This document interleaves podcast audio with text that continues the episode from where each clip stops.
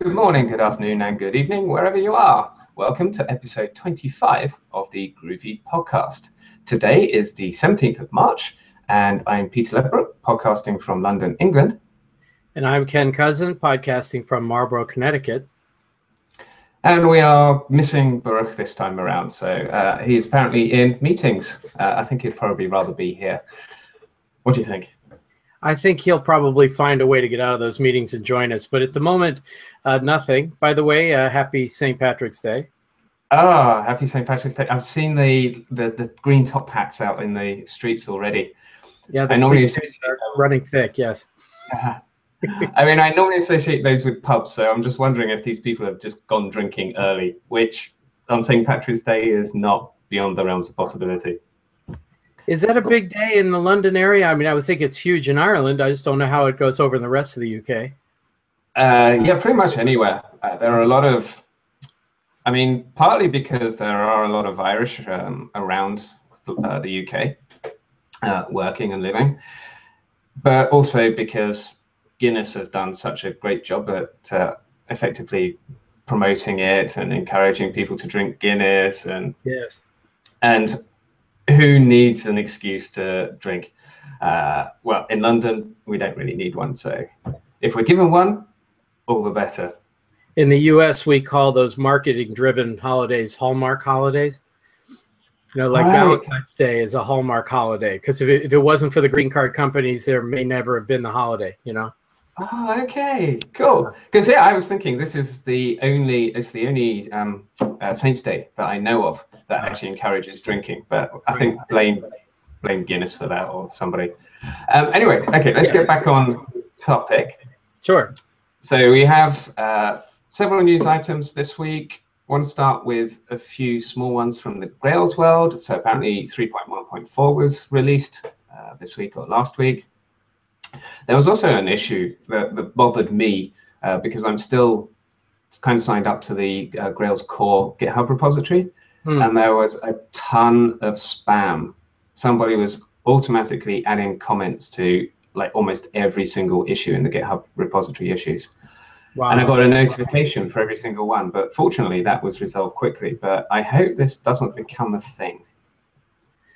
I wouldn't be at all surprised. I mean, I, it, we're probably lucky it, it, took this long for that to happen, but that's really annoying. Yes. Yeah. How did they fix it? I have no idea. Yes, I don't know. Um, I, I, didn't ask anyone, so I don't know whether it happened at the GitHub level mm. or my email account level was like, okay, you've got all of that spam coming in. I'm going to block it.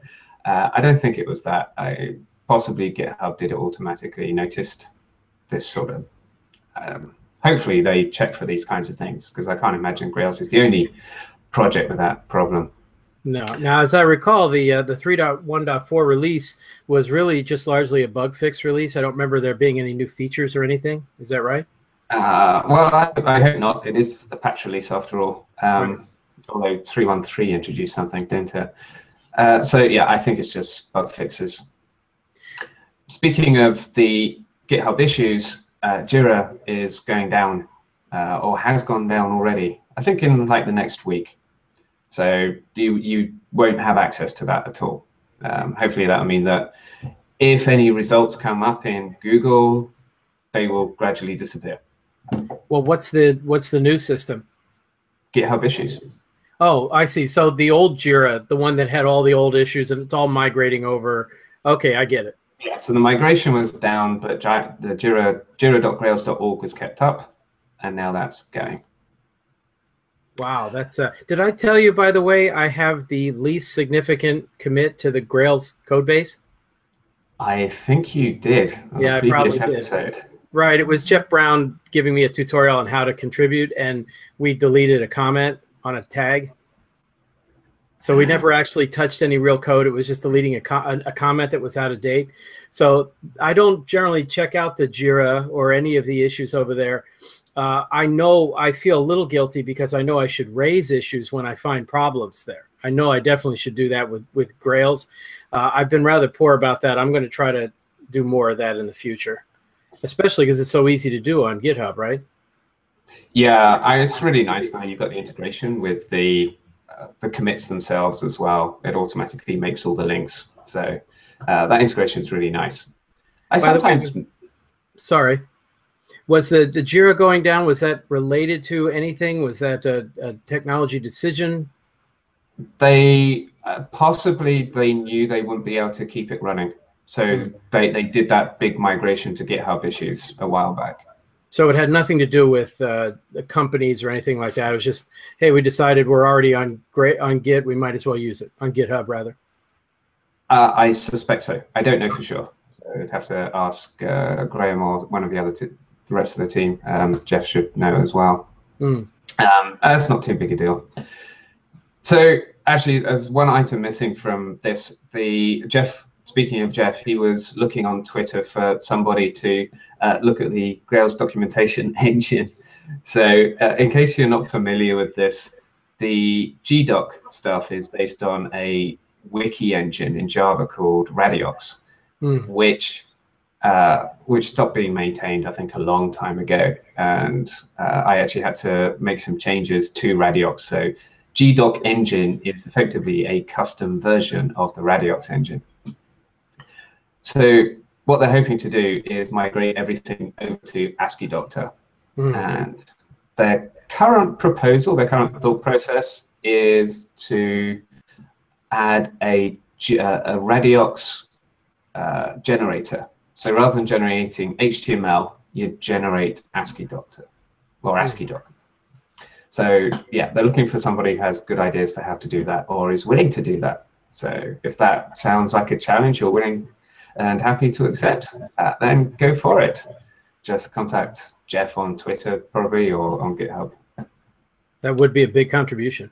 It would be a very big contribution. Yeah. I'm kind of wondering, um, it might just be easier since GDoc is already a wiki syntax and Asciidoctor is kind of a wiki syntax as well. Just have a some ugly groovy script that uh, translates between them that might be easier in the end. Uh, we shall see. Anyway, moving swiftly on, Gradle 2.12 was released. So this had uh, a few changes, not not some significant ones, but not many of them. Uh, the one significant one for Java and Groovy developers was, of course, the introduction of the compile-only dependency scope. Mm. So this is something akin to Maven's provided scope Uh, and much, much anticipated and moaned about and waited for, but it is finally there. One thing I've noticed is a few complaints on Twitter that they changed the name. It's like, oh, why did you change it from provided to compile only? I'm kind of of the opinion of, well, compile only is a lot more descriptive. It actually fits what it does. Provided just feels like a little bit of a, a hack. It's like people use provided even for situations where it's not about the dependency being available at runtime via a container or something like that. That was just one use case. So compile only is just is there as a more general mechanism um, and trying to move away from some of the ugliness of Maven where, you know, provided and optional are actually both compile only type of dependency scopes. Ah.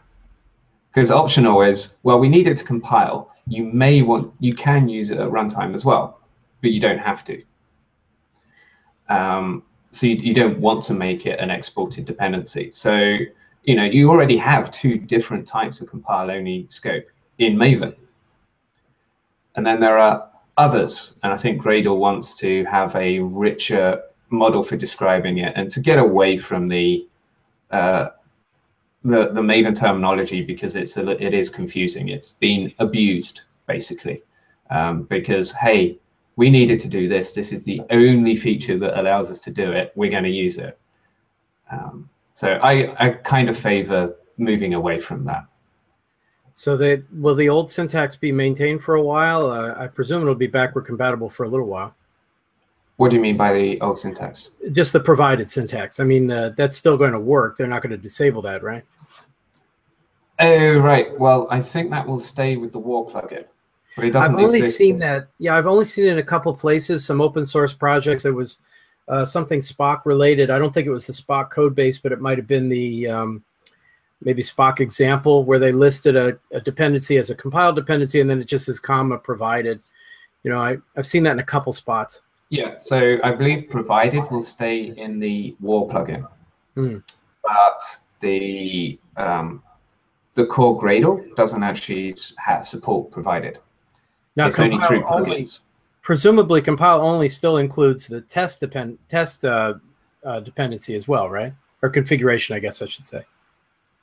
Uh, that is a good question, and uh, it was brought up when they asked for feedback on the compile only stuff. Uh, it won't. I don't think it does include the test. That would be the the part that would be misleading, just because compile generally in, includes tests, so that you can run your tests and everything compiles. Yeah, so it's it's very interesting. They um, the Gradle guys want to be very. Um, I don't know how, how to explain it, but they, they won't be very precise over yes. terminology and, and how things are, are structured. Mm. And they see tests as um, effectively a having runtime concerns. You're testing your code base as if it were a, a runtime dependency. The problem is there's already test runtime, and uh, I mean there's already a runtime dependent uh, configuration associated with test. Yes, exactly. So the stuff that's required at runtime is added to your test stuff, but stuff that's only at compile is compile only. You're saying it's not there at runtime. Understood. Therefore, it should be part of tests. So will there it, be a compile test only as well, or not? Uh, possibly. Okay. As I say, they they were looking at other options. Um, uh, just Schalk via the Q and A as just mentioned. I was going to mention this as well. Uh, the provided and optional also provided by Nexus plugins and the uh, Spring, one of the Spring, uh, this the dependencies plugin. I can't remember the name of it. They have provided, they provide provided an optional as well. So yeah, those are only available through plugins. So oh, okay, I, I did not realize that. Also, by the way, as long as you're mentioning Gradle, there was a comment on Twitter. I'm trying to remember who it was. Uh, any rate, somebody mentioned that they were a little disappointed that more people were not aware of the Gradle W capability. Uh, you could call gradlew if you want, right?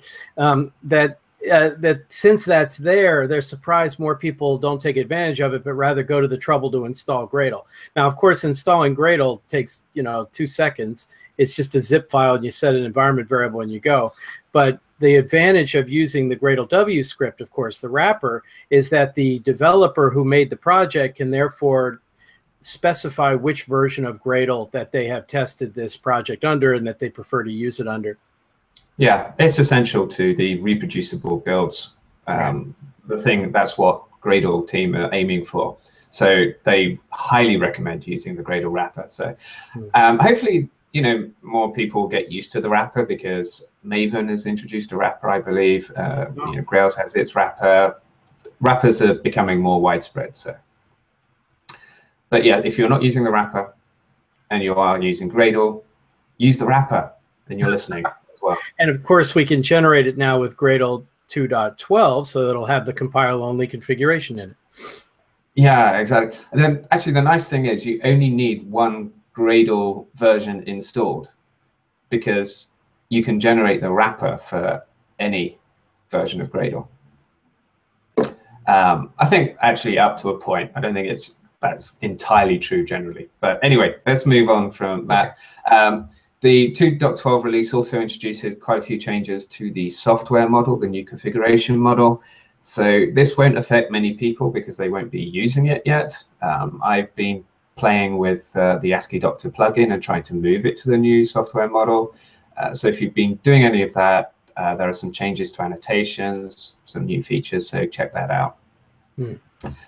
Still on releases, Griffon 2.6.0 has been released. Congratulations to the team. Uh, I had a look at the release notes. Unfortunately, most of it was uh, gobbledygook to me. I did not understand what any of it means. I don't use Griffon. I apologize for that. Uh, but yeah, congratulations for the that, uh, another major release there.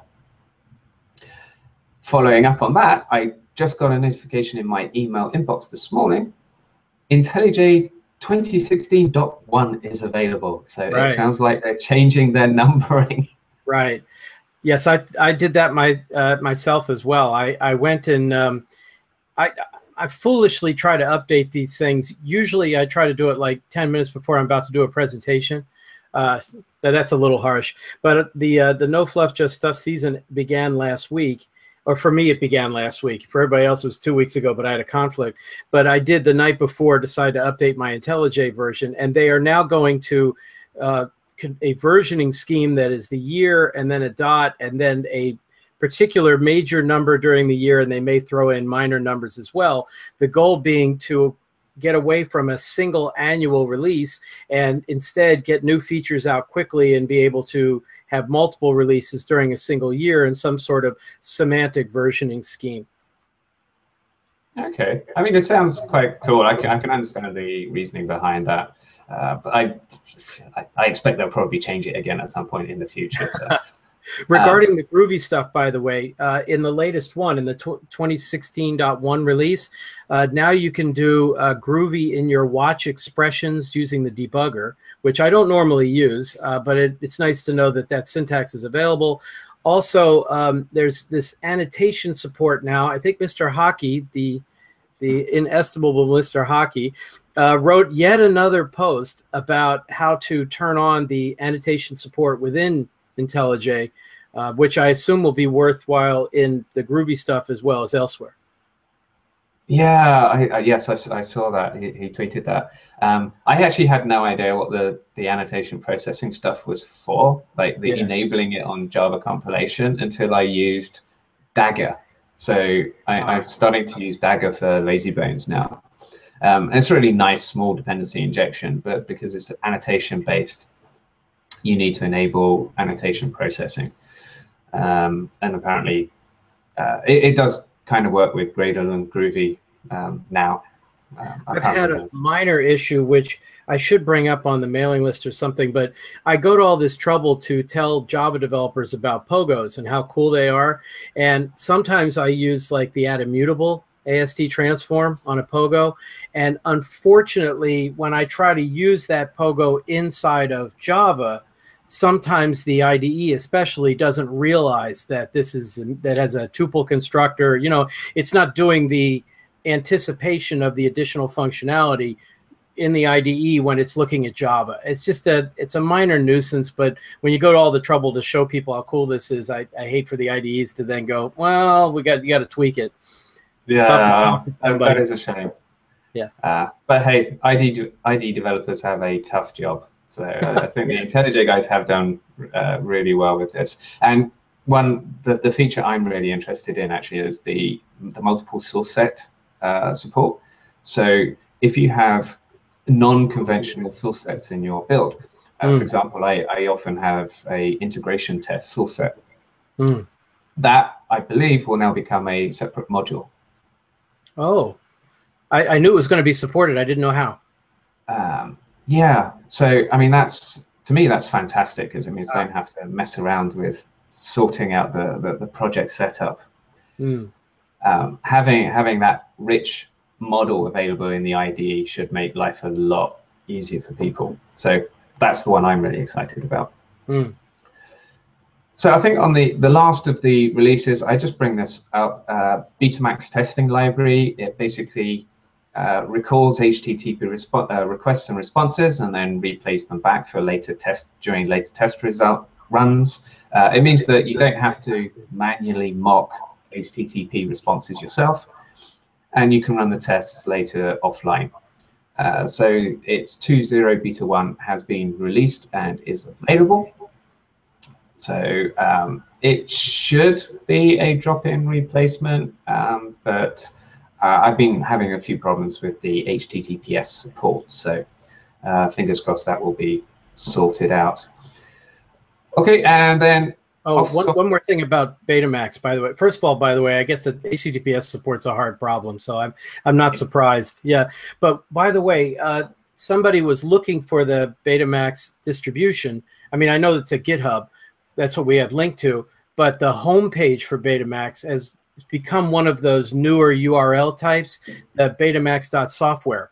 is the URL now. And I just checked that that does direct to the proper location. I mean, my browser says betamax.software, which looks really weird in my browser.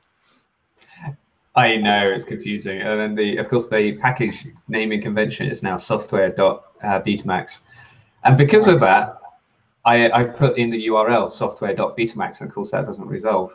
Mm. Um, so it, uh, for me, I, I, clicked on that and it, it went right.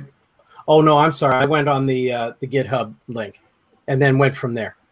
Right. Okay. Anyway, uh, I I actually do really like that library. Um, it's it, there are others. There's like WireMock as well, and Mock Server, I believe, are both ones in the Java space, but uh, nothing quite as straightforward as automatically recording and replaying requests and responses. Okay, so another release unrelated to software is a book, Learning Groovy book, published through LeanPub, is now available. It was completed uh, a couple of weeks ago, I believe. So if you're looking for a introduction to a Groovy language. They, I think it assumes some knowledge of Java, um, but uh, basically it gives you a grounding in Groovy syntax and, and uh, Groovy features. Okay. Can I can I mention one other book release as long as you're mentioning yeah, that yeah, now? absolutely. Um, Konstantinos Kapelonis's book, The Java Testing with Spock from Manning, uh, has been out for a little while, but it, the uh, schedule now says that the EPUB and Kindle versions will be available on the 22nd. So next week, uh, those those ones will be available. That book um, is out now, and it seems to be doing well. Uh, it's got a forward by Luke Daley and everything. So, uh, so that's uh, an interesting book, and it's another one that will be a good inroad into the Java community to let them know about Groovy and and other capabilities. Yeah, I mean that's a really important book, I think, especially for Java developers. Okay, I'm just having a uh, equipment malfunction right now. Okay, so um, yeah, Is I don't know what they call it. No, I'm not going to go there. Any rate, any rate, so I did want to mention that book, and I, I still yeah, did we mention it last episode? I can't remember. I don't know if we mentioned it, but the fact that there's going to be the the electronic uh, versions available too, I figured was worth a mention again. Also, it's always nice to bring that one up. It's it's one that doesn't normally get mentioned in the list of Groovy related books, so I don't want it to be overlooked. That's all. Oh, absolutely. I, I just wasn't sure whether we'd done it um, last time because I, I had it in the the these notes beforehand. I was like, oh, is that a I need to bring it up for this episode, or is that a leftover from the last episode? Anyway, I, I, probably should have looked, and I forgot. I, I confused myself. Um, but yeah, no, I, I kind of find it a little bit surprising that the EPUB comes after the, the, the, the paper version. I always expect the electronic versions to be ready straight away. And um, I, if you knew the IT systems at Manning, maybe that wouldn't be such a surprise. well, we'll see what happens with uh, learning Ratpack. Right. When that comes out. Which is supposedly Dan. I cannot believe he he keeps making all of his uh, progress public. You know, he keeps telling people when these things are happening, and oh, we're updating the the, the software now, and it's like, dude, you only open yourself up to criticism. Well, all right, maybe I'm wrong. Maybe it's going to be this huge seller because he's doing all this marketing ahead of time. I don't know. Uh, you could also look at it as a motivation, you know, uh, adding pressure to ensure that the stuff gets done. But um, anyway, you know, keep up the good work, Dan. Looking forward to when that book is available. So uh, there are just a, a, few other items. This is kind of miscellaneous stuff that I, I found of interest. On the Groovy developer mailing list at the moment, there's a discussion. Uh, somebody is working on the ANTLR 4 grammar, finally, I mean, this has been on the to-do list for quite a long time now, I think. So somebody's working on that, um, and that, that could end up being a big boon for Groovy. For the moment, what's there's a current discussion on optional parentheses. So uh, if, if you're not familiar with Groovy, you, you'll, you'll know probably that you with method calls, you don't have to put parentheses in, but there are some situations where they're required. it's not always obvious what the rules are for it. It's one of the things I actually dislike is uh, everybody has to learn those rules. So in this discussion, it's like, okay, well, we could introduce other scenarios where it's optional. For example, in conditions. So you could have if, and then inside your if statement, you would have a method call, but without parentheses. Huh. So that's not supported at the moment, but could be supported.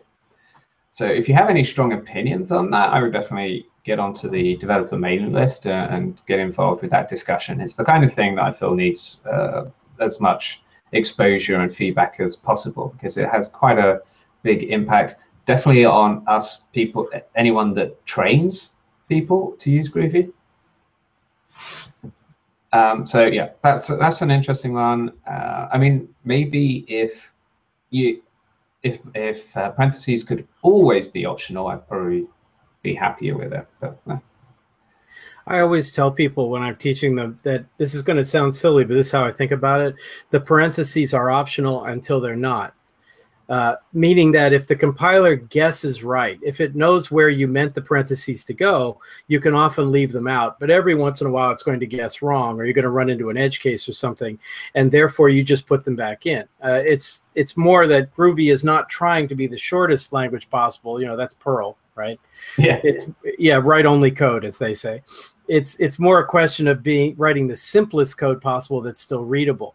So I know there are rules, and I have some little tiny examples that show when the when the compiler guesses wrong and things like that.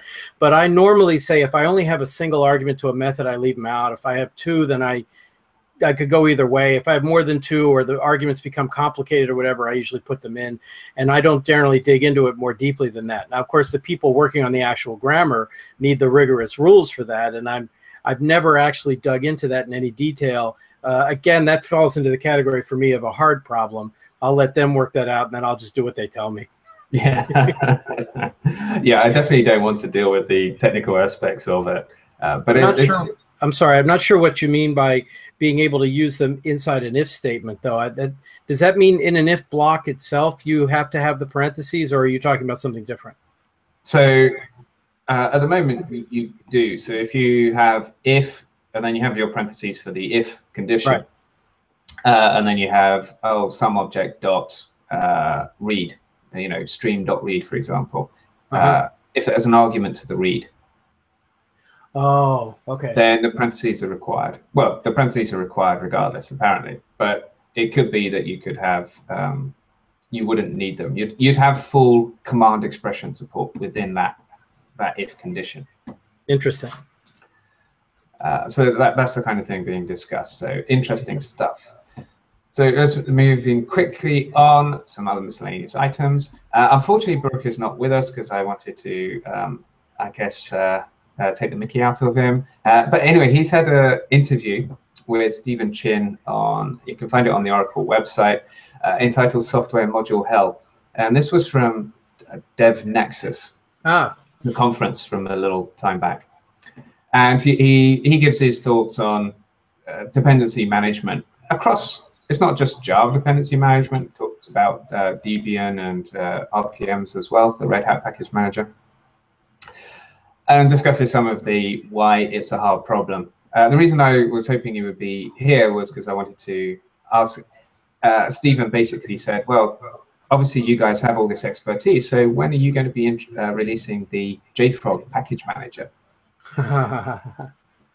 uh, to which he said, "Well, we probably, yeah, maybe we should do, but it's it's hard."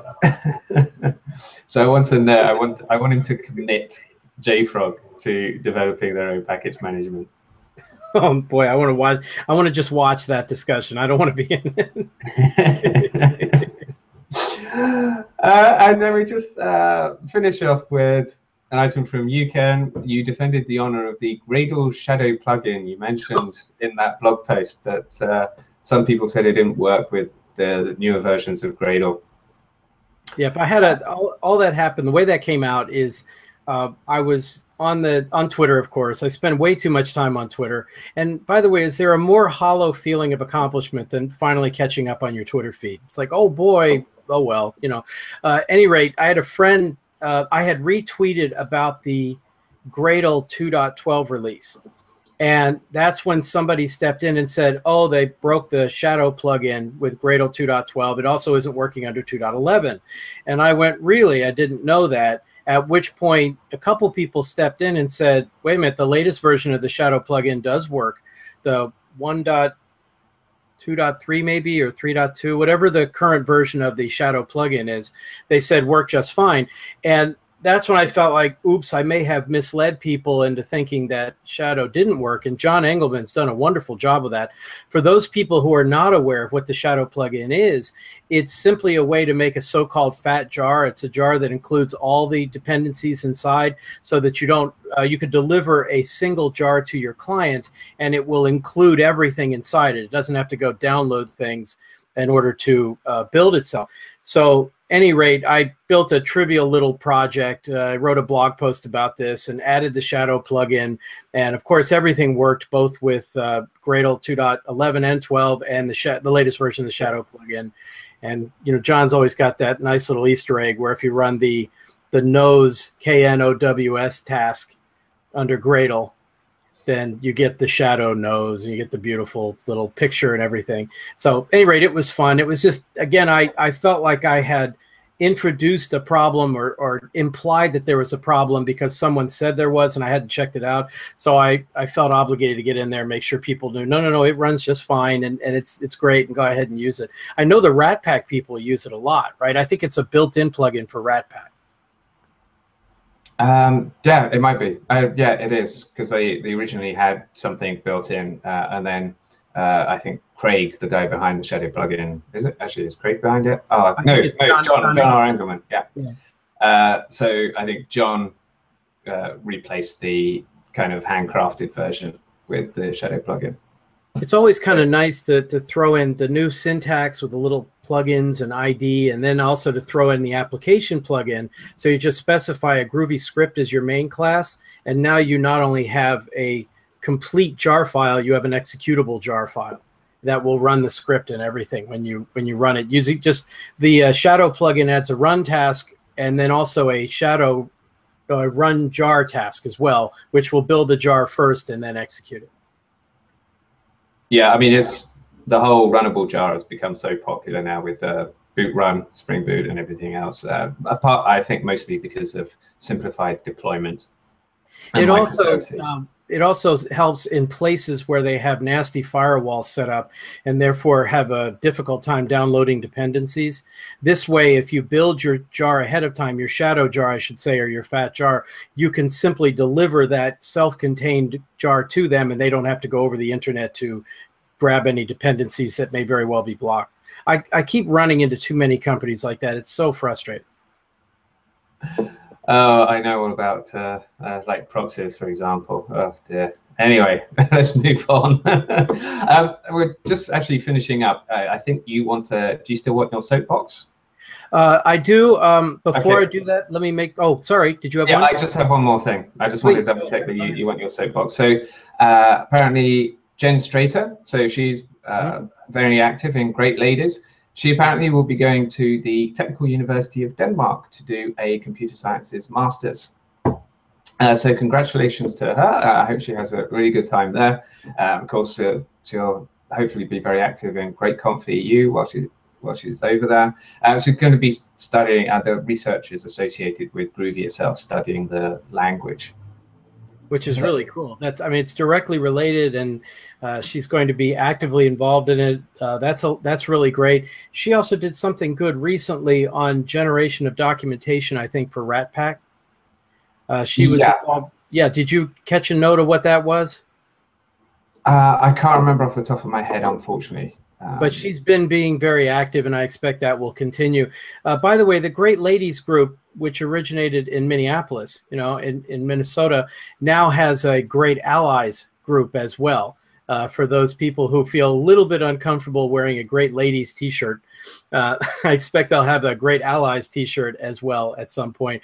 I'm looking forward to getting one. Hopefully, she'll have them by GR8Conf in the U.S., or at least the group will have them by then. Uh, okay, that'd be cool. Right. Well, expect to see that on the uh, the podcast immediately after GR8Conf US. I have my Gr8Ladies T-shirt, but and I wear it, but I do feel a little funny sometimes. It's easier when my wife's with me, you know. Yeah.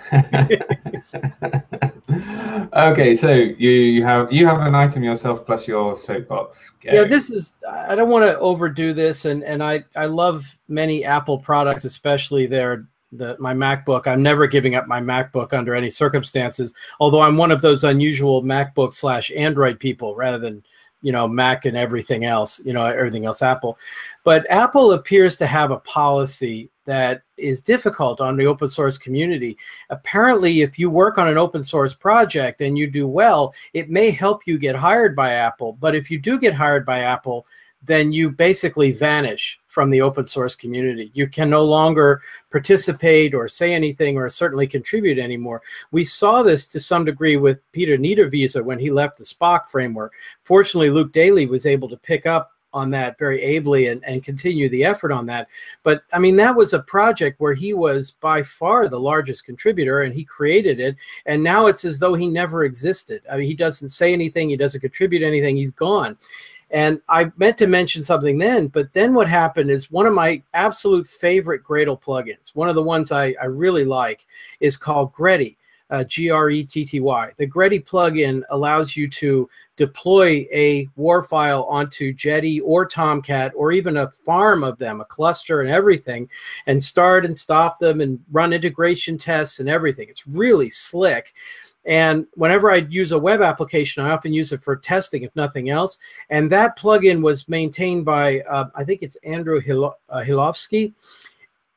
Pardon me. He was he made a presentation on it at last year's Gradle Summit.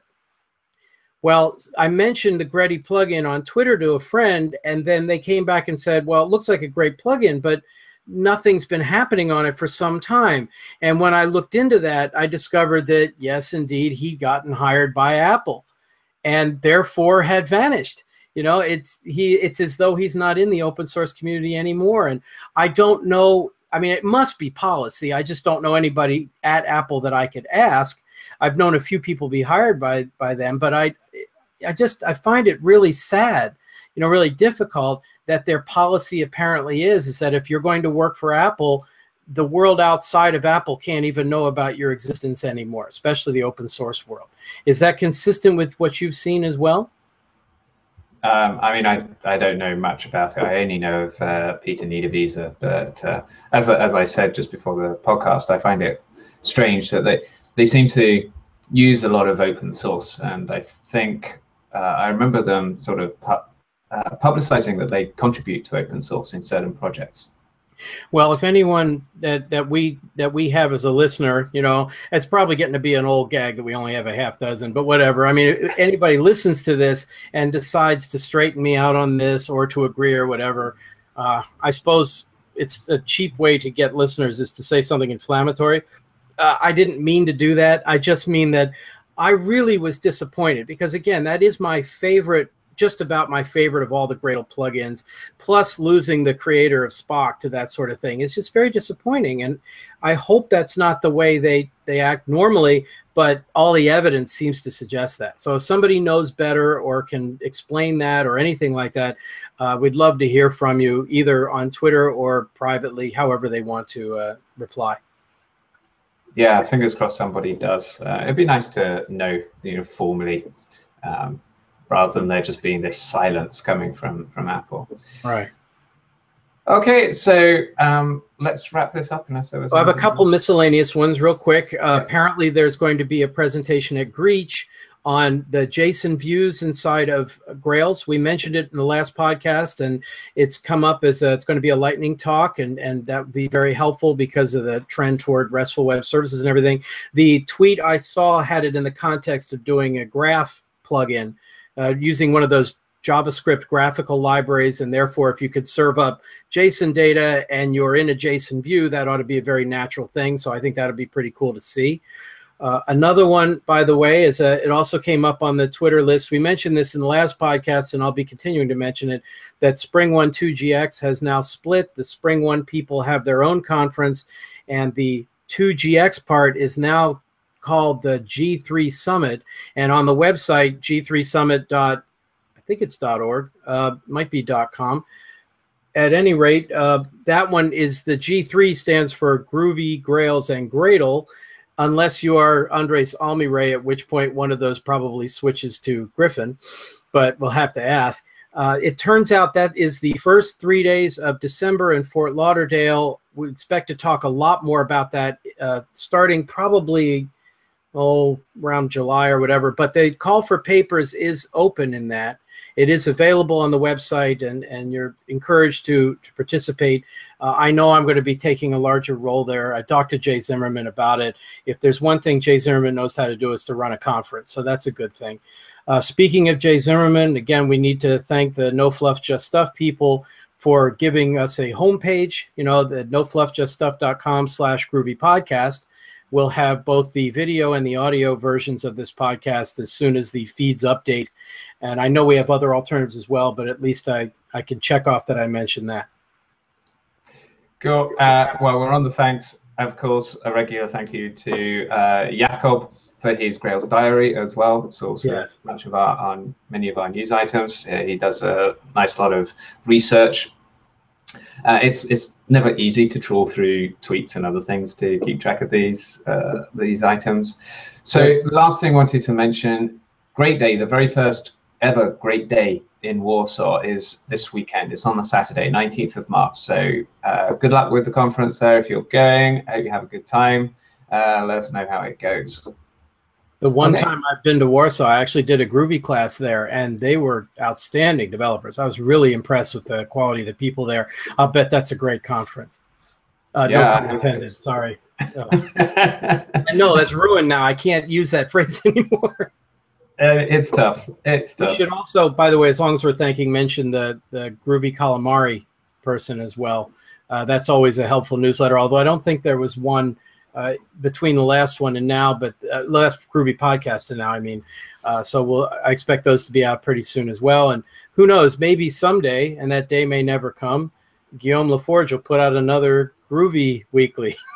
uh, it was just a Groovy. It turned into the Groovy newsletter. So okay, he recognized it would not be weekly anymore. Well, we we all knew. I mean, oh my goodness, you know, you get busy. How the heck he's going to keep up something like that in his spare time? But I know someday he will wind up putting out another edition. And just letting you know, we all understand. Don't worry that it's late. We just look forward to hearing your perspective on things. Uh, that's fine. uh,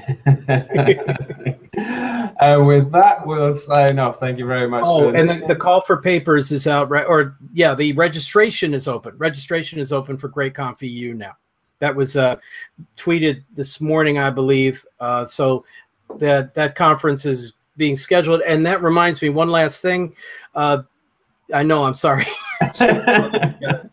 uh, but uh, Cedric, Cedric Champeau has updated the GR8Conf Agenda app, which is a an Android app that's written in Groovy. So if you are able to install that, and I, I saw that tweet, so I installed it this morning and I was able to browse through it. Everything looks great. But that is our, if nothing else, that's basically our biggest sample app for how to do Groovy inside of Android. So I encourage you to take a look at that, both because it's a useful app, for, especially if you're going to GR8Conf, and also because I believe all the source code is available in case you want to learn how Groovy is done in Android. Excellent. Oh, well, thank you, Cedric, for keeping that work going as well. So, with that, are there any further interruptions? so, once again, thank you everyone for listening. Uh, all, all, we, we, I think now we average around 500 listeners. So, thank you to all, all of you for listening, and hopefully catch you next time. So, and I'm going to hear from all of them this time. I know. Take care. Bye bye.